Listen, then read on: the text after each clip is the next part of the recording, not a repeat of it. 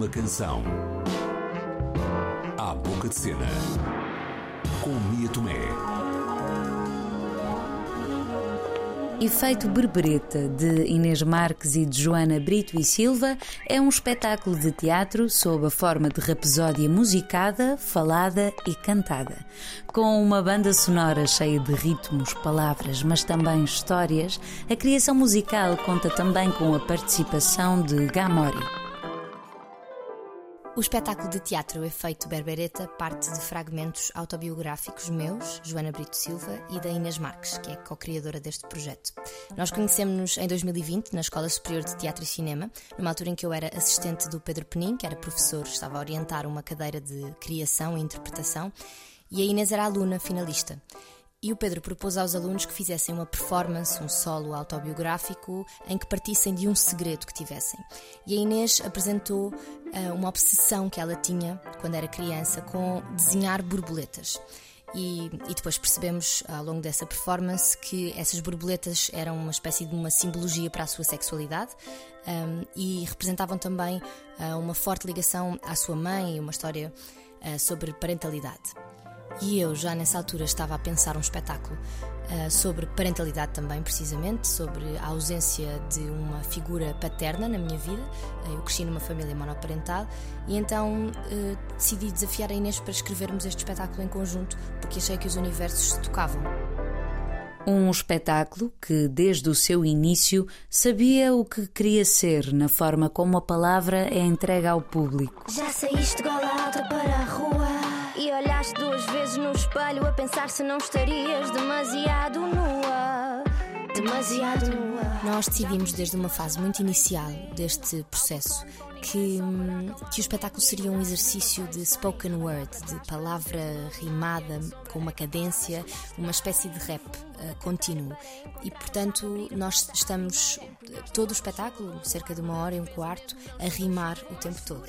O que, sabendo que queríamos usar música uh, e tomando esta decisão, facilita a junção destes dois universos, o universo mais falado sendo que é completamente ritmado e rimado, faz com que seja muito mais fácil que a música entre de uma maneira orgânica uh, e se misture com as palavras de uma maneira orgânica. As músicas têm universos muito diferentes, servem propósitos muito diferentes. Há músicas que são declaradamente cómicas, com um elemento quase de alívio, cómico.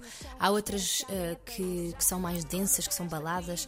Há outras que são muito ritmadas, com uma batida quase de house e de dança. Através de um jogo de palavras em rima, abrem-se as portas de um mundo onde os bebés nascem de tubos de ensaio e por isso o amor regido pelas leis da biologia é questionado.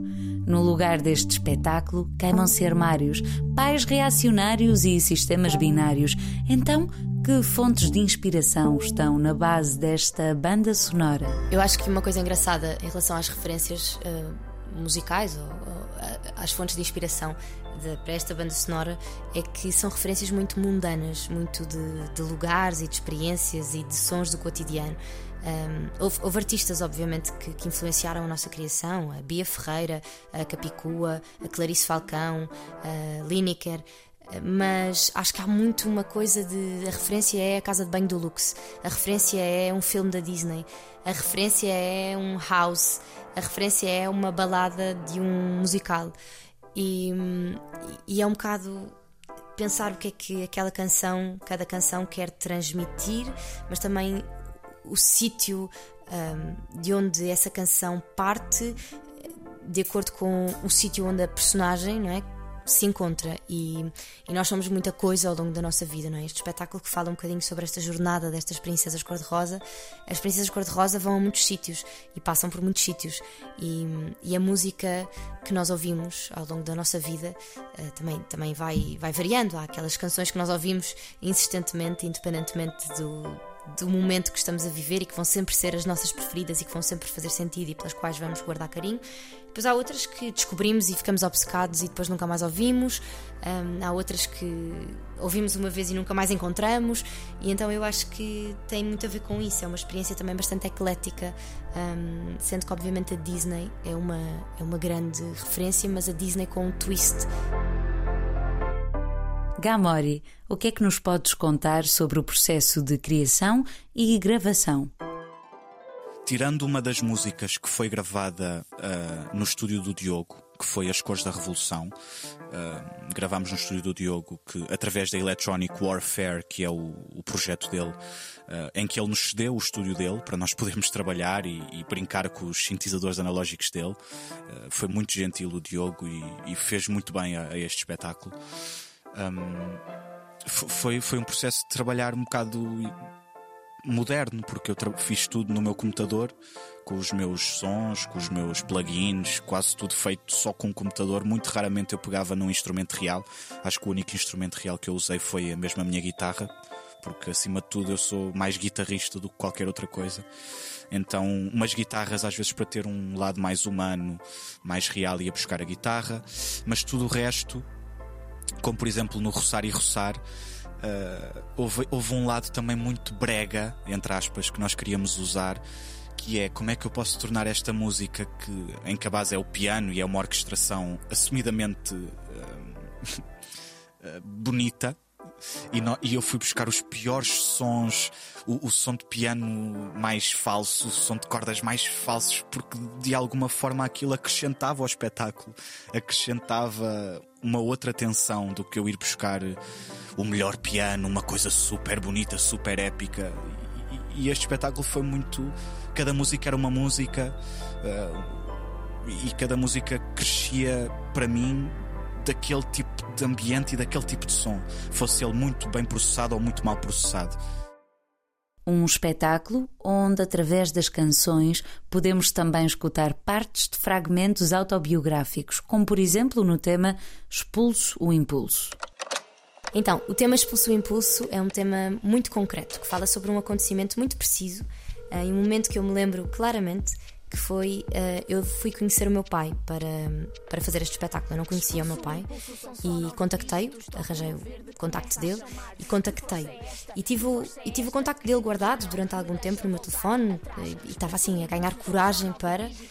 E há um momento em que eu de facto decido ligar, uh, decido marcar o número, carregar no verde e o telefone começa a chamar e é um bocadinho aquela sensação de decides andar numa montanha russa cheia de loopings eh, que te assusta imenso, mas, mas, mas andas, vais andar, sentas-te, travam aquela, aquela coisinha que nos trava e a montanha russa começa a subir e tu sabes que não há mais nada que possas fazer. Vais ter que, vais ter que ir até ao fim da viagem na montanha russa.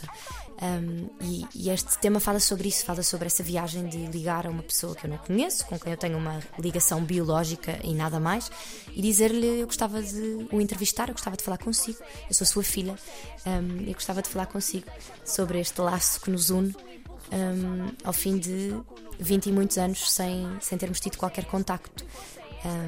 E então é, é essa jornada até uh, o António atender o telefone e essa espera enquanto o telefone vai chamando.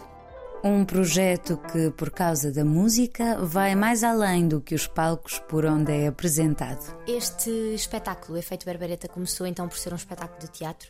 Depois, um, um dos maiores feedbacks que nós tínhamos no fim de cada sessão era que as pessoas queriam muita banda sonora disponível do espetáculo. E isso é muito engraçado, percebermos que um, que um espetáculo de teatro pode sobreviver de alguma maneira além do teatro, não é? Esta magia do teatro ser uh, efêmero, uh, irrepetível e de alguma forma haver fragmentos do teatro que nós podemos tentar capturar. Não sei, uh, por exemplo, a publicação dos textos dramatúrgicos é uma forma de tentar preservar o teatro de alguma maneira. Obviamente, as gravações em vídeo de espetáculos mas acho muito bonita esta ideia de que a banda sonora feita para um espetáculo de teatro possa sobreviver um, além do palco. E então as pessoas começaram a pedir muito isso e nós tomámos esta decisão de gravar o álbum de maneira bastante independente e rudimentar, mas gravámos o nosso álbum, ele está disponível em todas as plataformas digitais. O amor não é doença. Quais são as cores da Esta é uma viagem musical colorida, cheia de narrativas e de questões dos dias de hoje. Quais são as dores da revolução? Obrigada, Joana. Obrigada, Gamori. Não se esqueçam de escutar a banda sonora de efeito Berbereta nas plataformas digitais. Este foi o Por Uma Canção. Até ao próximo episódio.